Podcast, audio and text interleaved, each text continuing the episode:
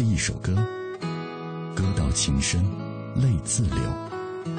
书如一樽酒，酒将醉时，笑与愁。书像一杯茶，茶香袅袅，情悠悠。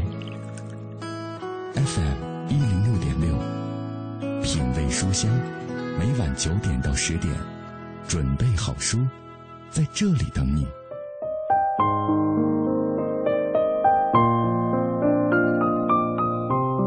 你听到的声音来自于小马主持的《品味书香》，每周一到周五的晚上，在北京纷扰的城市电波中，我都有这样一段读书给你听的时光。今天是周三，今晚的节目我们请大家听到的是书虫俱乐部为大家带来近日在单向街书店由长江文艺出版社和单向街书店共同举办的告别剧本小说为小说而小说的文化沙龙的精彩录音。那在这个沙龙活动当中，呃，新作《丫头》的作者京味儿女作家赵赵将会对话著名编剧、策划人史航，来共同探讨剧本和小说的关系。那在我们节目进行的过程当中，也欢迎电波那一端的朋友来跟我们保持紧密的联络。微信参与的方式是微信公众平台上搜索“文艺之声品味书香”，微博参与的方式是在新浪微博中搜索“品味书香”或者“小马 DJ”，你就可以在第一时间找到我们了。今晚我们的互动话题就是想跟各位来说一说，你怎么看编剧在影视剧当中的作用？那赵赵曾经就是一位资深的影视剧编剧，但是这一次他想完成一本自己想写的作品，不听命于导演或者演员，也不受制于所谓的收视率和商业，只写出自己的心仪之作。那联想到之前呃电视连续剧《美丽的契约》的主演宋丹丹和编剧宋方金之间的口水仗，编剧作用的话题啊，的确是值得广大的呃观众或者是听众来关注。所以今天也来谈一谈你的观点吧，你怎么看编剧在一部电视剧或者是电影中的作用呢？呃，当然，在今天节目的开始啊，按照惯例，我们还是要先来关注今日阅读观察。今日阅读观察。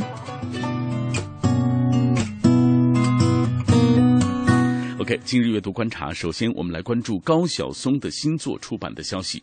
今日，拥有音乐人、电影导演、作家三栖身份的高晓松推出了新作《渔阳野史》第一卷，由湖南文艺出版社与中南博集天卷联合出版发行，将于近日在全国上市。《渔阳野史》共分为六册，按照时间顺序讲述了每天在历史上发生的大事趣事。与严肃的讲历史不同，书中有很多高晓松个人的见解和趣闻，这是高晓松至今为止最用心、最全面的历史爆料。《渔阳野史》是电视节目《晓松说》历史上的今天的未删节版本。谈到将节目的文字结集出版。高晓松自嘲是形象不够悦目，北京口音浓重，错过了不少观众，故此将文字结集出版。谈到所讲的历史与严格考据的历史学问有何不同，高晓松的说法是无门无类，凡举政治、军事、科技、文艺、体育，甚至天文地理、古董迷信，杂七杂八，信马由缰，点到即止。我们继续来关注资讯，再来关注一个调查吧。八零后、九零后依然青睐纸质书。近日，中国新闻出版网联合新浪网开展了阅读习惯调查的网络投票。本次调查共设置九个参与话题，话题涉及传统纸质书阅读与新兴数字化阅读两大板块，共计收到有效选票达到了两千二百五十五张。其结果表明，大多数的读者更喜欢阅读传统的纸质书，而在阅读读电子书时，更加喜欢使用手机终端。我们来看一下这个调查。从读者选择阅读书籍的出发点来看，很大程度上是根据个人喜好来决定的。这这一决定啊，占了样本的人数的百分之三十三。来自朋友、同事之间的口碑相传占样本人人数的百分之二十一。同时，社交媒体的推荐在阅读中的作用也是不容小觑。百分之十五的调查对象会选择阅读社交媒体所推荐的书籍。从社交媒体的传播属性来看，微博和微信也是一个口碑传播的过程。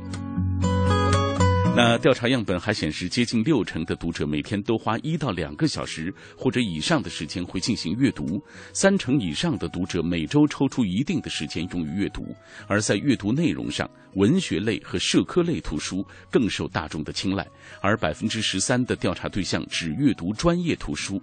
这也表明，有些读者的阅读目的仅为学习专业知识。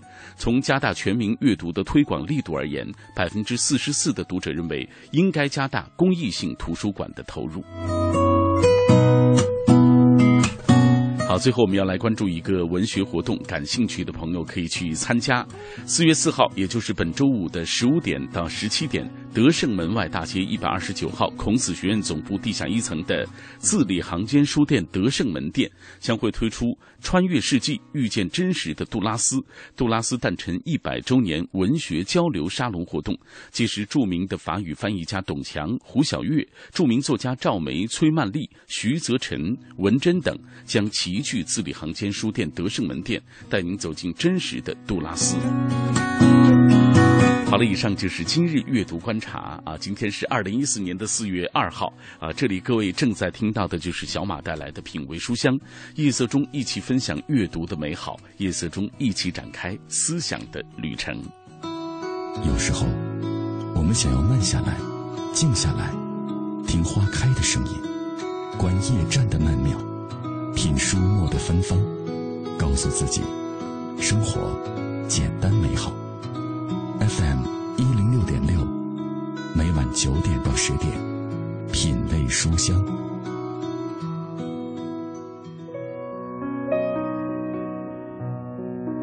阅读是不分时刻、不分地点的进行时，晨昏或者日暮，车上或是路上，都有此间奥妙。重要的不是在哪儿读，而是开始这一段书中的旅程。问候各位，每天我们都会有一段陪你读书的旅程，在晚上九点到十点，喧嚣褪去以后，倦意袭来之前。今晚我们请大家收听到的是由长江文艺出版社和单向街书店共同举办的告别剧本小说“为小说而小说”的文化沙龙的精彩录音。在这个沙龙活动当中。呃，京味女作家赵赵啊，她携自己的最新作品《丫头》，对话了著名编剧、策划人史航啊，共同探讨了剧本和小说的关系的问题。首先，我们要通过一个短片，先来了解一下女作家赵赵。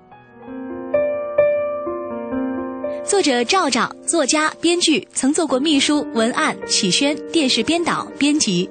编剧作品有电视剧《动什么别动感情》，时尚女编辑《结婚进行曲》，我爱你再见，电影《青春期》等。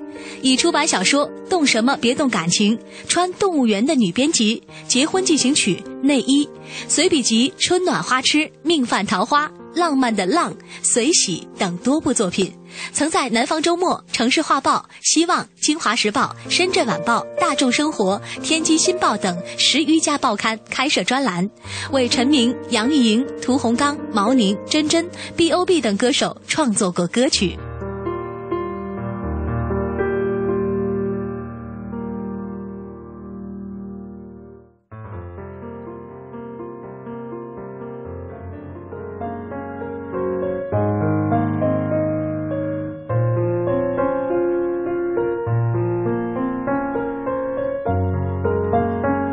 好，我们刚才通过这个短片了解了女作家赵赵。有人说，四十岁之前是生活，四十岁以后就是回忆生活。但是人到了一定的年纪，应该就去想写自己所想的啊，没那么商业的东西，不然就会觉得很遗憾。啊，这后面的一句话是来自于赵赵的说法啊。所以这次作家赵赵带来的这本《丫头》，正是他去除了那些商业的东西，写出他自己内心当中所想。同为编剧、策划人啊，好友史航啊，曾经开玩笑说，这样一本精明又厚道的纪实小说，赵赵，你就是我们这个时代的三仙姑。这次沙龙活动的主题就是告别剧本小说，为小说而小说。嗯，为什么会取这样一个名字？史航又是如何看待赵赵这本为小说而小说的作品的？以下我们来听一听二位在现场的。精彩交流。其实咱们刚才说告别剧本小说，为小说而小说，特别有一种你要洗心革面，成为良家妇女的感觉。好像以前你作为编剧出的小说，你对他有一种淡淡的自卑，和羞愧，是吗？挺浓烈的。对，因为你前面那几本书呢，我看过都看过，完有的呢还为某本书也陪你去做过节目，《结婚进行曲》和《穿动物园》的女编辑改编电视剧《时尚女编辑》，咱们都去聊过。嗯，那时候你肯定没有预见到自己有为小说而小说的一天，所以那时候你自卑没那么明显。没错，我那会儿已经预见到，因为我写这本书，我就跟我丈夫说，这本书即使卖的不好，我也会很高兴，因为终于能够出版一本自己想写的书，是真的很想写。嗯，这个境界是我特别羡慕的境界，因为我跟你也算同行，我也是编剧。但是我觉得把剧本改成小说呢，其实是一个挺浪费纸张的行为，很多时候。嗯。但是呢，我们每次就是强忍着羞愧去浪费纸张，往往就一件事儿，就说觉得现场被演员改了太多台词儿了，被导演撕掉太多页了。我们就算长得不好看，应该留个全尸。如果人不给我们留全尸，我们自己纸上留个全尸，我们出本书就纪念自己一下。反正起码我是这个心情的。所以说我还在这个为剧本而小说的状态，我出过一两本，就一两本是自己弄的，剩下都是老板找什么人弄的。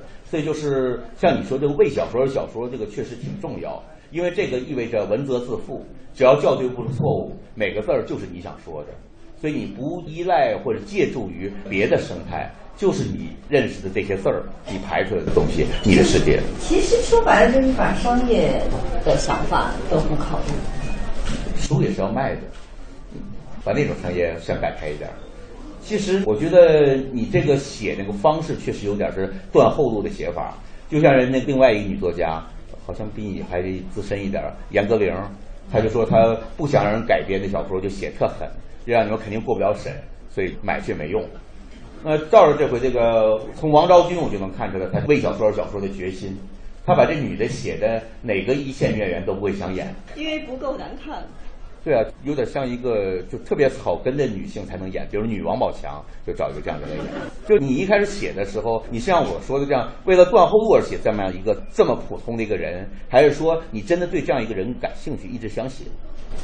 我没有那么多想法，我觉得就是想写这样一个人吧，一个生活中其实很常见，但是我觉得我在别的文学作品里好像没有太见到。我就觉得他是很值得去写的，因为他更是一个大多数人。嗯，对，就是我觉得你这回写这个人物，咱老说芸芸众生这句话，书是卖给芸芸众生看的，但往往以为他们要看不是芸芸众生，所以我就不写芸芸众生。那这回你就在众生中锁定一个，我就看这个书的感觉啊，就像是我们有时候看一个电视剧。古装戏有太后有皇上有皇后这么多人，突然镜头就定格在雅乐的一宫女，他们就能靠有就能看，突然发现，哎呀，镜头在我这儿，就这这种，我觉得王昭君如果真有这个人，他发现你写的是他，他是有一种小惊慌，因为他没被这么宠爱过或者正视过，这么善待过，一贯被无视的吧？对对，所以这个突然一锁定时候，我就觉得。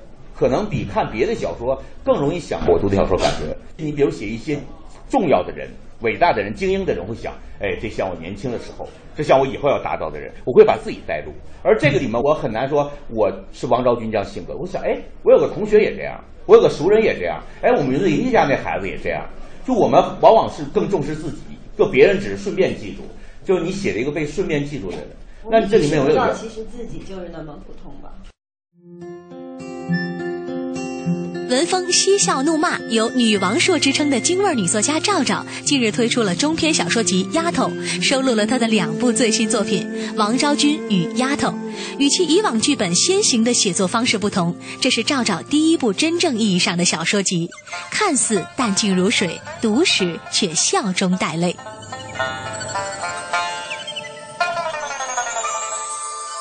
王昭君写古代美女王昭君之音。主角却是一个其貌不扬，在公司里以受挤兑刷存在感的外企女白领王昭。她以为自己绝不有个性，却被女同事杜称王昭君。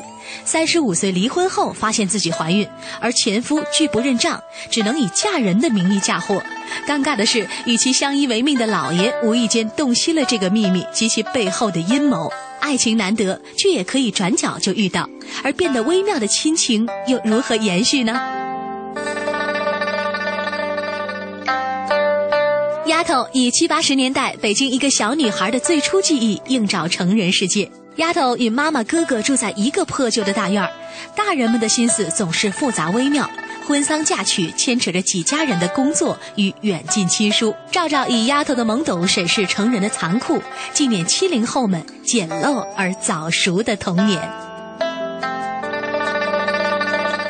我们刚刚透过这段片花了解了赵赵最新作品《丫头》啊，这本最新作品是由两个故事构成的，一个就是大龄女青年啊，这是王昭啊，叫王昭君，这这个故事的名字；另外就是丫头啊，三四岁的一个小女孩，呃，以他们不同的视角诠释这个世界。每个人物的塑造通常都是在现实当中，应该说有原型可查的。那么书中的这个大龄女青年王昭的性格，是否和作者赵赵有一些？相似之处呢？我们来听一听赵赵怎么说。那我就问一下，那王昭君跟你之间的关系，就你觉得自己有多少王昭君的性质特质？我还真没有，因为我不太喜欢附和别人，老想显得跟别人不一样点。对，你说那个王昭君，就是她像一种病一样，特别希望大家都是一头，她就不用站队了。对，完发现是两头就很尴尬，就很慌。所以就是咱们老说那个神仙打架，百姓遭殃，这又不知道该拜哪头的神了，这样的人。但是也有一点相似吧，就是害怕人与人之间的不和谐关系。嗯嗯。那你唯一的相似。你在原先上网，咱们都在西四胡同，后来呢，咱们又都在微博。那你看到别人吵架的时候，你现在到底是看热闹过瘾那种状态多，还是你刚才说的真会有一点点担心的东西？我要不认识无所谓，别跟我吵就行。你跟人吵过？问题是我见过好几次你跟人吵，尤其在西祠的时候。那是年轻嘛，因为从小受的教育是，如果批评别人的话是不提名字的。嗯。但是可能现在很多人不理解，他认为你是怂。嗯嗯。我觉得还真不是怂，就是基本的一个礼貌吧。对。现在是不仅批评，还要圈他，让他知道我批评。对对对对，我觉得其实这犯不上嘛。我只是表达我的看法，我为什么一定要让这个人知道我很讨厌你？嗯。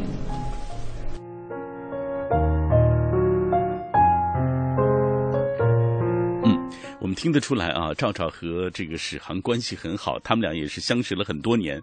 那史航对于赵赵的印象是怎么样的呢？呃，这个稍后的谈话当中我们会听到，史航评价赵赵写的这本书啊，就是没有给自己留余地啊，没有任何一个一线的女演员会想出演王昭君这样一个角色，因为她太真实。同时，史航也非常喜欢王昭君的这个老爷的形象，他认为这是这本书当中的一个亮点，这是一个很有意思的老头儿，王昭君。这这样一个故事到底给史航留下了怎样的印象呢？我们再来听一听史航怎么说。刚才因为咱们说上网想到最早见到赵赵的样子，那时候他的网名在这个书里头他自己也暴露了一下，在那个王昭君那故事里头，反正赵赵的网名当时是体现了他的几种追求，三个字体现他的三种追求。我们那时候聚会的时候，就是在新胡同的时候，饭局通知啊什么的，完然后。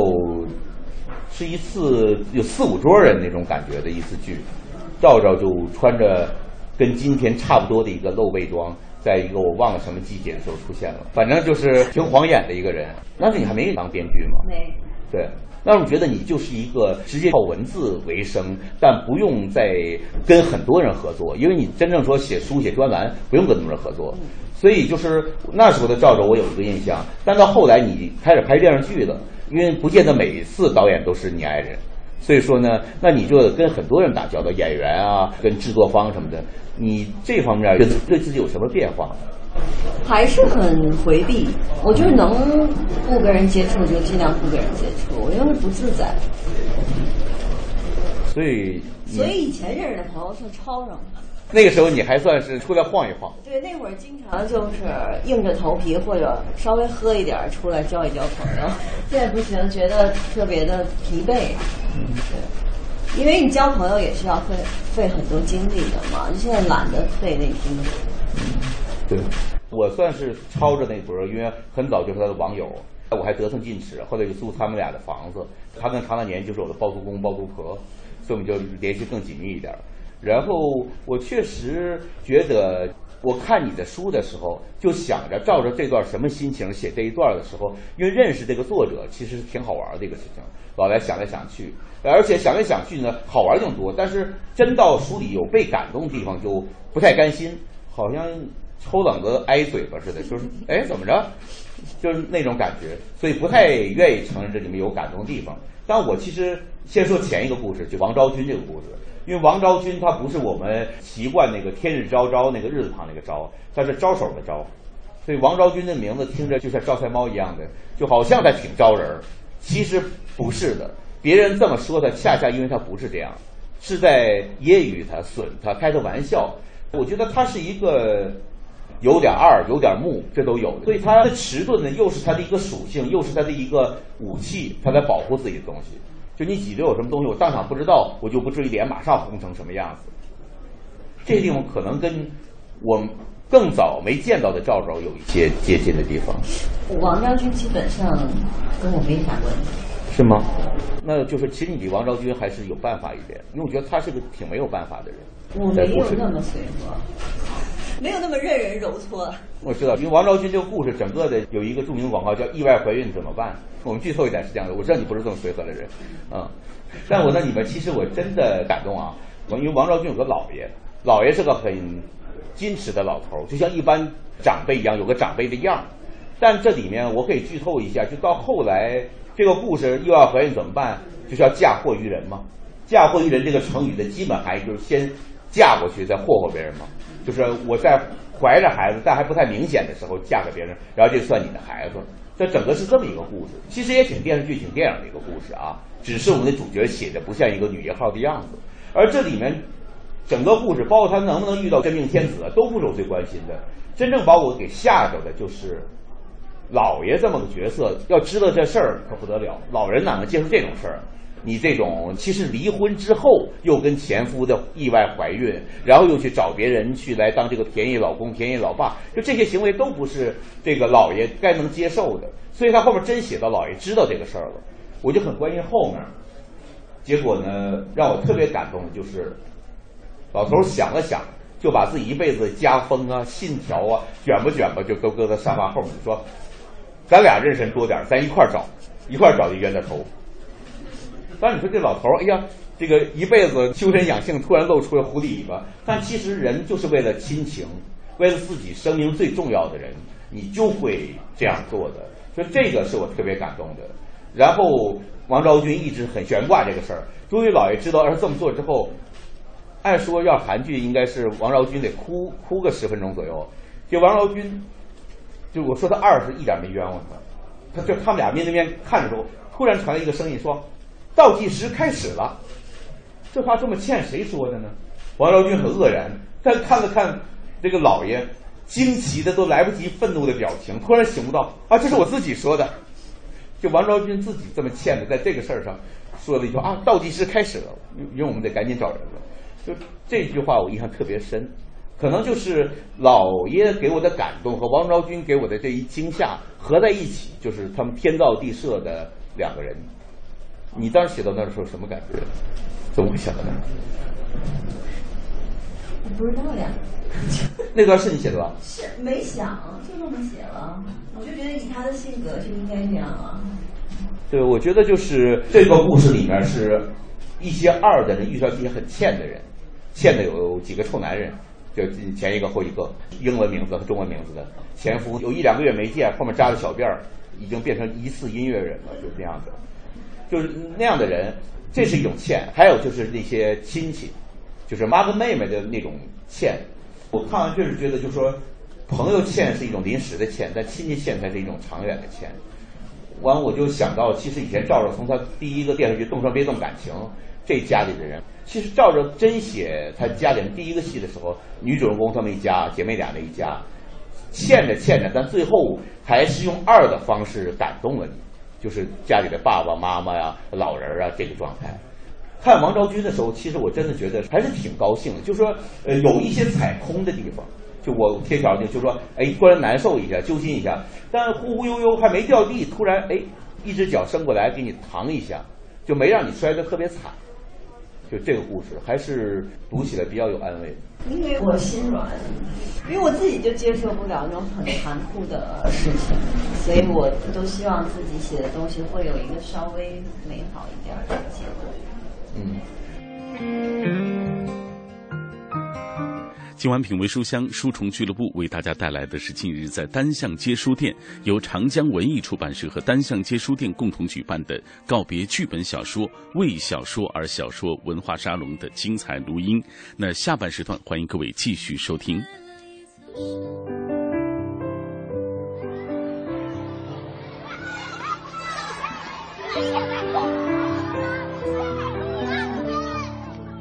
他们是我的朋友，他们是一些人眼中的弱势群体。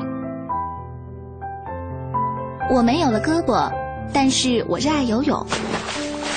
我没有了双脚，但我最爱的运动是打篮球。我听不到，也看不到，但是希望我的琴声能让你微笑。我和你不一样，我和你一样，我们是最好的朋友，平等相待，用心传递你的爱。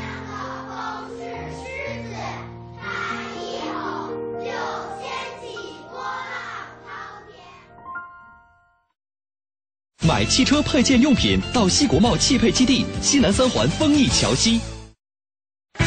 新天气知冷暖。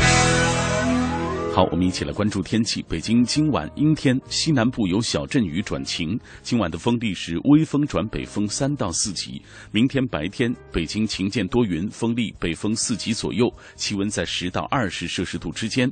明后两天，北京预期都会是以晴天为主的好天气，空气质量都将保持优良，比较适合外出活动。人保电话车险邀您一同进入海洋的快乐生活。我最近发现，好多人特别拽，想起来我就来气。你说说，这帮人验车有人代办，事故车有人代管，修车他们不花钱。北京三百多家 4S 店直赔，随便挑地儿。最可恨的是，买车险还比别人少花百分之十五啊！还有大礼包给他们，他们凭什么？凭什么？唉，谁让人家打人保电话车险投的保呢？四零零一二三四五六七都存上，咱都打。欢迎收听海洋的快乐生活。大家好，我是海洋。早上的时候呢，我开车上单位。呃，最近呢，有一辆别人的新车给我来开。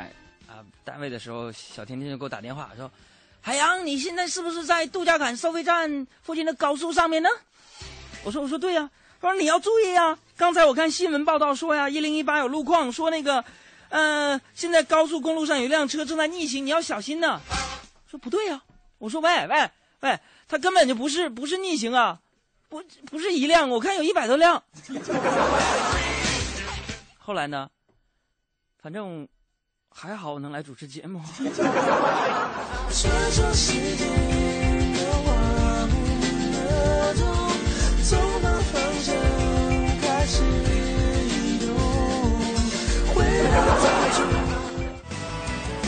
洋的快乐生活，下个半点见。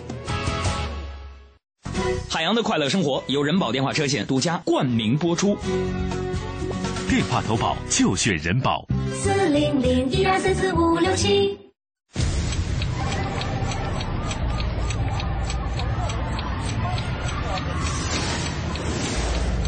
一天之中，行色匆匆，我们应该还没失去清晰坚定的方向。早餐之后，失眠之前，我们应该还没失去品味声音的时间。新文艺新青年，新文艺新青年，FM 一零六点六，文艺之声，文艺之声。我们在真实不过的北京上空，北京上空，在你脑海中分贝最高的调频，为你留一个温暖的地方。斯泰在阅读中发现智慧的钥匙，惠普尔在阅读中找到人生的灯塔，高尔基在阅读中收获生活的伴侣。品味书香，梳理文字，书外人生。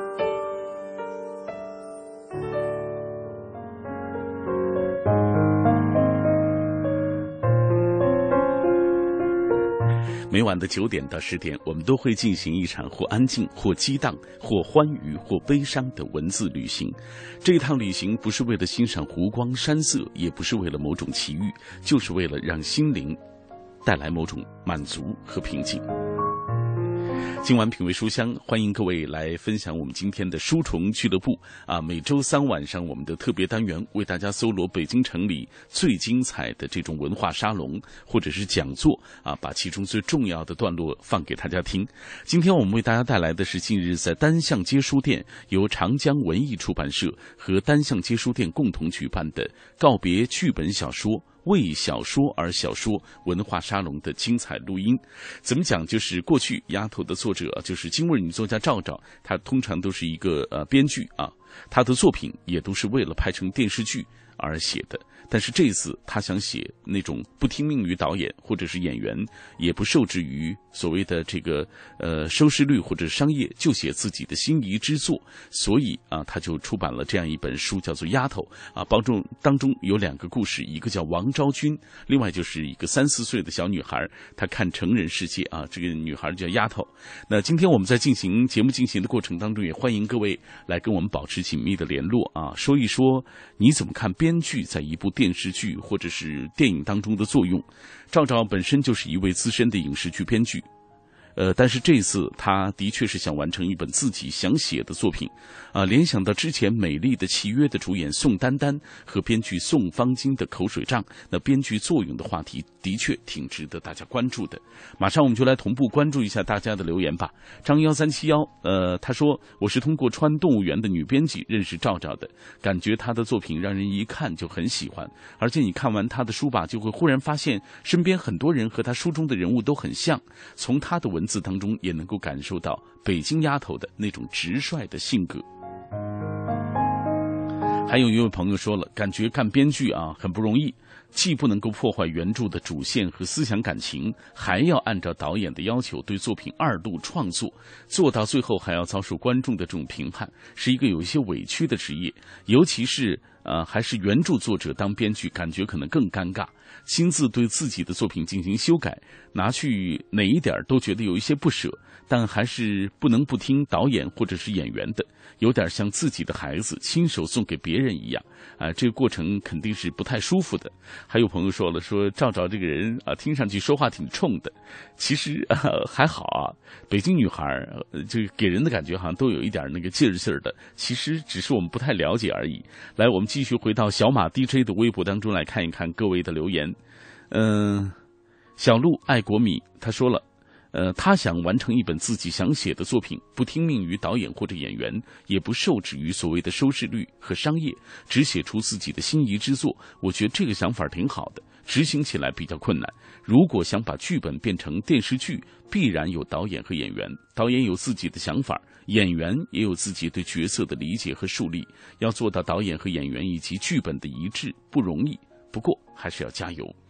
他说：“我要是导演，一定会尊重编剧的这个想法。首先，在我看来，编剧他应该是故事的灵魂，因为他的灵魂里有这个故事，才能够写得出来。演员表现的只是人物的特点，演员感受到的只是剧情人物给他的感觉，然后去树立形象。整个故事在怎样的环境和内心感受下创作出来的，演员并不能够感受到吧？所以，我要是导演，一定会以编剧为主。”他还说了，我在这个高中的时候有一个外号，就叫鹿岛陆导。好，感谢这位朋友陆导啊，呃，这个您写了这么多也辛苦了，也发表了他的观点。那我们接下来继续回到现场啊，我们要我们要来继续来听一听，呃，在现场赵赵和著名的编剧策划人史航的聊天那赵赵我们都知道他是一个京味作家，在他的文章中常常会出现很多非常朴实的，让人看得非常亲切的北京普通的老百姓。在王昭君这个故事当中。也有这样一个普通的男主角儿并不出众，却非常富有真性情。那么赵赵平时又是怎么看待北京的老爷们儿的呢？他喜欢的类型，北京男人又是什么样呢？来听一听他在现场怎么说。里面其实就是男主人公叫杜威嘛。首先一点啊，也是个断后路的人，没有哪个男一号演员愿意演这么个角色，大胖子、大肚子，完了还有点谢顶，对，就那个感觉。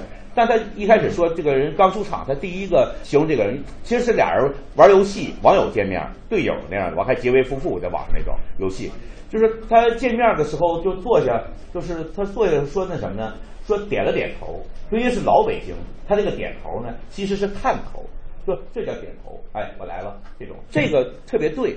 就我认识的老北京，包括你这个年龄段的人，有几个我挺好的哥们儿，就这样的人，他们现在做的也都普通人，就说呃有卖书的，有干嘛的，但我就觉得他们每个人就是跟北京连在一起的，就是这种，不见得多么成功，多么如意。甚至也不见得多么自在，但他觉得自己想自在的时候，随时能自在。他靠着这点踏实来哄着自己，过着很多并不如意的日子，或者很烦心的事儿，这种感觉。所以我就在这儿说了很多，我是给你留一下，你最少是连着说三分钟的事儿，跟你说说北京男的，因为我跟北京男的呃接触一些，但我想知道你们北京女的心目中的北京老爷们什么样子。我代表不了北京女的，我只能代表我自己。好，那你代表你自己说说北京老爷们。就是我最开始是写专栏的，后来我大概写了几年之后，有一个当时也写专栏的一个作家叫沈鸿飞，他问了我一个问题，就把我问在愣在当场。他说：“为什么你每篇专栏里都会出现一个出租车司机？”后来我发现，我写小说或者是帮别人写电影电视剧大纲的时候，出租车司机或者说司机是我非常。愿意放在里面的一个人物。后来我想，这可能是我个人审美的一个偏好，我就可能喜欢那种外糙内细的，看上去很大男人主义、很不把女的放在眼里的，但实际上就是你关键时刻用北京话说，我觉得这个人是一戳本儿，就是他能够在后边推住我，不让我倒下去。就是一个看上去很操、温柔、内心蛤蜊一样的男人，可能那是我的审美吧。嗯，完每次写到最后，你把人给掰开一下，看看他的心。对，就是他说那个细心是，比如说这个杜威，因为姥爷住院了嘛，说杜威可能是高兴不高兴的走，但好像是摔门的感觉，但最后门一定是轻轻的关上，所以没出声。动作大但不出声，我觉得就是照着的对异性的一个标准啊，道德审查标准不是审美标准，就是男人要细心，最好还能不自私或者不老自私。这么说，细心我能知道你现在想不想喝水这事儿，但是呢，不自私呢，可能就一杯水我可以端给你，再加上这点就更好了。我觉得这个可能跟我们现在很多，包括照照以前写专栏的各种杂志中封面的那些男郎们、那些男士们都不一样。是一个特别朴素的标准，就是揉成一团的一个标准一样的东西。但是其实你看着揉成那样，但一抻开也是一根金线。就你还怀这个标准还是有用的，就是不遇上事儿的时候也是有用的。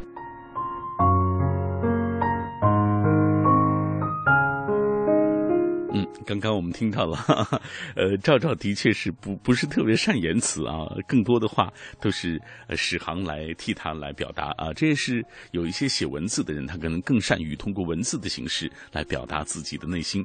那有人说，在北京拥有爱情，就是大冬天可以去什刹海滑冰，手拉手去雍和宫。啊，伴着凉风在北海里划船等等一系列非常小清新的啊，但这是纸上的爱情，并不是我们的生活中的爱情。在赵赵看来，真正接地气的爱情又是什么样呢？我们来听一听他怎么说。那我想问一下，你在这里面写杜威这个人物，就把这一切拖住了，因为你以前也写过各种奇奇怪怪的爱情，奇奇怪怪最后就在一起就团圆了，就这么定了的东西。那你觉得这一次的爱情跟以往你写过的故事里的爱情有什么区别？总得有点区别，不可能一模一样。他可能更卑微吧。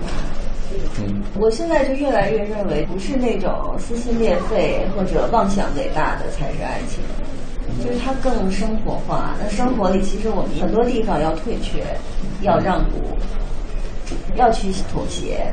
实际上，我觉得每天我们做的更多的事儿是这个。而不是去创造什么很伟大的、刻骨铭心的爱情。我觉得可能真正的爱情就是很接地气的，就是我们每天都要在退让。嗯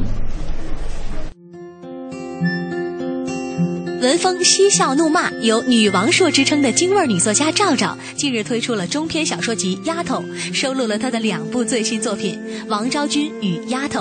与其以往剧本先行的写作方式不同，这是赵赵第一部真正意义上的小说集，看似淡静如水，读时却笑中带泪。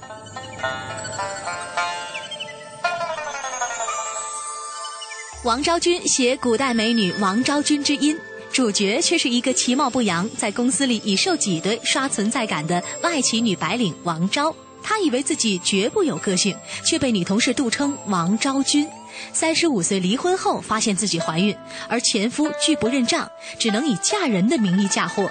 尴尬的是，与其相依为命的老爷无意间洞悉了这个秘密及其背后的阴谋。爱情难得，却也可以转角就遇到，而变得微妙的亲情又如何延续呢？丫头以七八十年代北京一个小女孩的最初记忆映照成人世界。丫头与妈妈、哥哥住在一个破旧的大院儿，大人们的心思总是复杂微妙，婚丧嫁娶牵扯着几家人的工作与远近亲疏。赵赵以丫头的懵懂审视成人的残酷，纪念七零后们简陋而早熟的童年。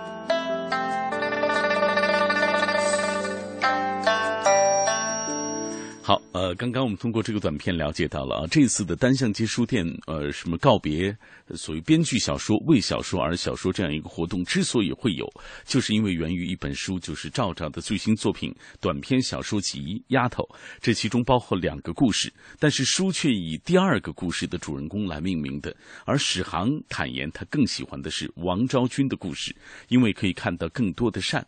但可能从赵赵的角度而言，更喜欢丫头这个故事，因为丫头。是他的一个新的创作和尝试，是赵赵为小说而写的一本小说，是一本真正想表达他作者自我感情的这种作品。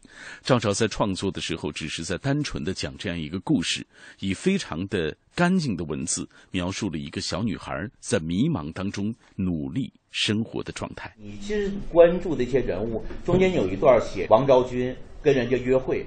完约会中间未遂不顺利受挫，中间出了一会儿。你当时说的是浓眉深目，其实呃烤羊肉串的，那我们知道就是新疆的新疆小青年儿。然后在烤羊肉串的时候，那个烟就过来了，因为王昭君咳嗽了两下，于是那小伙子就挡了挡这个烟，用自己身体。因为就是我们知道前一段在四川还有新闻，就街头几个人可能因为是新疆人，就把其他人吓得跑。就在我们这个草木皆兵的时代吧，很多各种随便一个什么新闻都导致我们。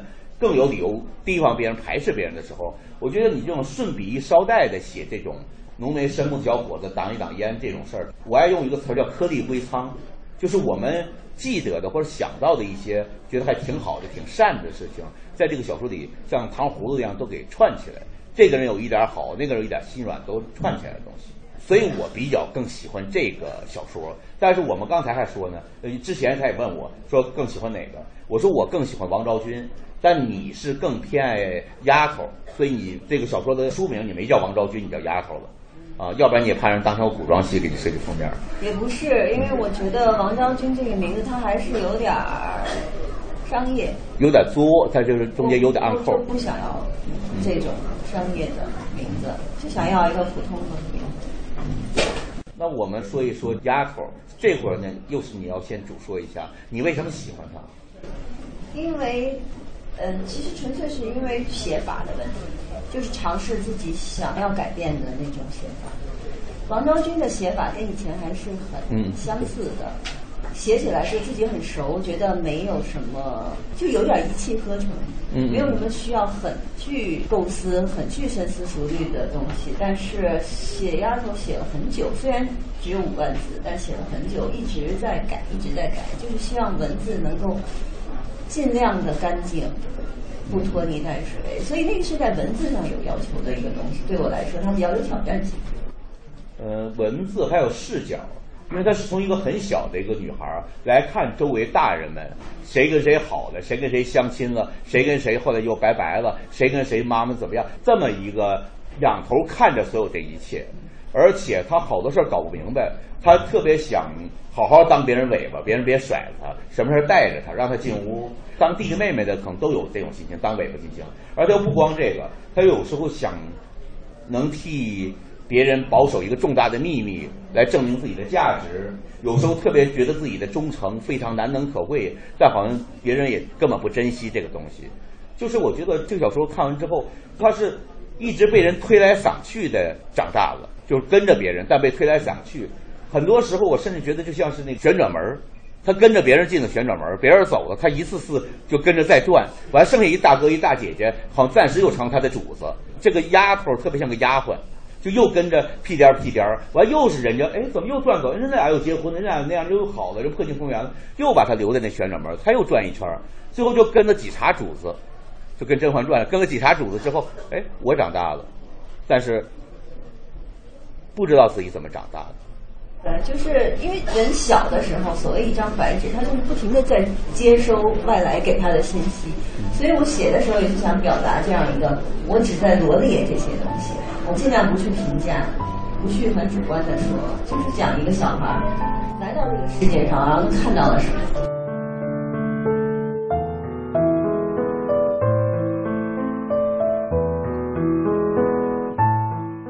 赵照之前被大家所熟悉，都是拍成了影视剧或者电影的一些作品啊。所谓的剧本小说是他比较拿手的。那这一次的小说集啊，就是他最为喜欢和满意的，因为这个故事剔除了所有商业化的东西。就是单纯的讲一个故事。那么，对于《丫头》这部作品，赵赵觉得哪方面达到了自己的预期，又有哪些方面做的有些欠缺或者是遗憾呢？我们继续来分享两位的交流。那我想，也有一个小女孩，她看这个周围世界，照顾长大的，这个挺有名的，就《城南旧事》，因为她也讲老北京嘛，林海音的。但我想，这个区别在于什么呢？林海音她写的那些故事呢？他那个感情呢，呃，比较充沛，是个成年的林海音躲在这个小女孩身后，所以小英子看不见了。这个宋妈走了，林海音能站起来看到更高的地方，把这个一生这么勾勒出来。就他其实是非常成熟的一个口吻，虽然用小孩的视角，但是我觉得你这里面就不是像林海音那样，你是始终保持了这种。幼稚和浑浑噩噩，我不把它写到就工笔画一样那么清晰、那么漂亮、那么有意趣，这也是一种克制，还是一种尝试？就是尝试吧。比方你说这个很不照照，嗯，这是不是你也是你愿意听的话？就是因为人没有那么简单，还有很多面啊。我是 A B 型血，我说以后我过一过 A 型血的日子。客串一下，这个丫头确实就像比如说。他一直想参加一个什么婚礼，因为那是他能参加的重要的场合。但是呢，好容易参加一次呢，印象最深的事儿就是有个菜叫糖醋虾球。于是这个婚礼就是酸甜口的，他很满意。但接着很快又有婚礼了，他又兴冲冲去参加。但这四个婚礼的菜谱不一样了，跟他档次不一样，各方面选择不一样。这回没有糖醋虾球，于是这婚礼不是酸甜口的，那这个。好，人生未来也不是酸甜口了，就对他是一个挺挫败的东西。就是这些地方，我觉得挺好，因为就在于以前呢，比如王昭君代表你偏以前一点的东西啊，你的有趣的比喻是让人笑出来，想引用。但是现在像我说唐子佳手这种东西呢，你要不怎么看上下文，就不太容易知道好在哪儿，不便于引用，也没那么有趣儿。这个台词不像台词，它是对话。它更不是段子，就这个可能是你要洗掉的从前的东西。那你自己夸自己两句，就是丫头，你觉得哪些事情是你想做到的，做到了？这不太好说吧，就是在写法上的这种，其实情节是很弱的。嗯。最开始我跟编辑说，我说我想尝试一种像扬沙子一样的写法，就撒一把。嗯。不知道它落在哪里。你这么一说，挺像三仙姑的。就是可能。我觉得小说实际上它是应该很自我的。我为什么说我这次是真正第一次写小说？因为以前的那些它是剧本小说，它更考虑读者甚至观众。怕冷场。对，但是这次我没有，这我就放大你的写，就放大你看。那就这么说吧，丫头这样的小说，你觉得你有什么遗憾？让你实现哪些？你说了哪些？我当时想做到，其实没做到的，你不会不谦虚的说自己没遗憾吗？其实我觉得他是应该写成一个长篇的。嗯。我也考虑过要怎么去扩充它，但是我老觉得够了。就是他的写法在写的时候是跟以往不一样，他是收着的一个状态，所以我不想加那么多主观的去评价后来的发展，就不想要那些东西，所以他最终还是变成了一个中篇，就是不想表达过多的情绪。嗯，就是因为我觉得在小孩的时候我们是没有分辨力的，或者说我们所谓的分辨力是别人给我们的，我们只是暂时借用一下。他当时生下来就是一个海绵，他就是不停的接收，然后可能你无法选择你出生的这个家庭，甚至他们的价值观你长大以后是完全否认的，但是你就是要这么去摸索，然后才能去淘汰、去过滤，才留下你想要的东西。所以我一直觉得有一个话说，母亲其实是一个弓箭，她只是负责把这个小孩射出去，但是小孩要飞多远，落在哪里。其实是看他自己的命运。你刚这么说，我就在想，人家王朔老师呢，他说什么话题，他特别爱归到这话题，说可惜了，我这不应该写个长篇的，我写中篇的，我应该写中篇，我写短篇，浪费了。我觉得要写长篇，我就觉得废话太多了。那你看王朔老师，你觉得废话多吗？我觉得不多，恰好。对，就王师傅是抻面的那种人，你是刀削面那种人，你不适合那么抻面。起码我觉得这一本上想要的不是那些。丫头不像王昭君吧？他那种失败呀，是具体的，是有此时此刻的，就像车祸现场一样，就他都是一个特别具体立起的一件事儿。但是呢，丫头这里面就感觉就是眼睁睁的看着一个墨水滴到一白床单上，一点点晕开一样。他对这个孩子的心灵的好多影响是慢性的伤痕，不是个伤口，是伤痕，所以你也没法帮他，他自己也搞不清楚。王昭君可能说的是有人对我好，有人对我不好，我怎么都先遇上对我不好的，最后才遇上对我好的。但是丫头那种感觉就是到最后，原来我跟谁都不熟。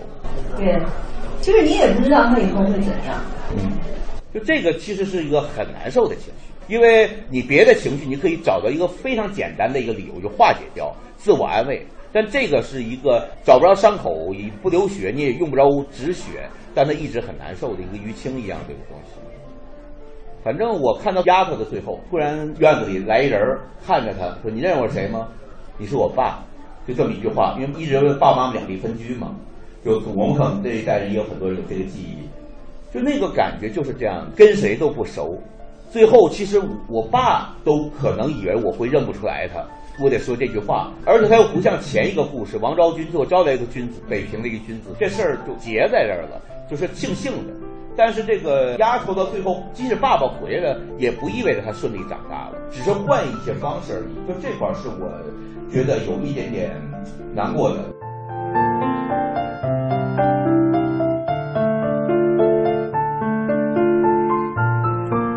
好，今天晚上我们为大家带来的这本书啊，来自于《丫头》，这是赵赵的一部最新的作品。呃，今天我们请大家听到的这个沙龙活动的主题是。告别剧本小说，为小说而小说啊！这是呃，赵赵对话著名编剧、策划人史航来共同探讨剧本小说和小说之间的关系。那今天我们在进行的过程当中，也是有很多朋友在参与我们的互动啊。说到编剧在一部影视剧当中的作用，当然这个话题的由来，除了赵赵本身也是一个曾经也是一个资深编剧，现在他就想写自己的作品。啊，不为那些收视率，也不为导演和演员来写。那呃，同时这个话题的缘起还源于前段时间呃电视连续剧《美丽的契约》的主演宋丹丹和编剧宋方金之间的口水仗。啊，我们也聊到了很多，就是看到了很多有关于编剧的吐槽，呃，演员方面的说法等等。嗯，应该说为了让这个。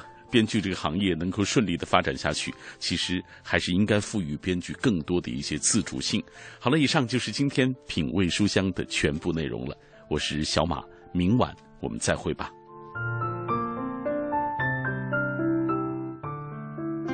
比浮华踏实，比简单深刻。你的生活需要给心灵偶尔一次饕餮。读一本书，就在现在。FM。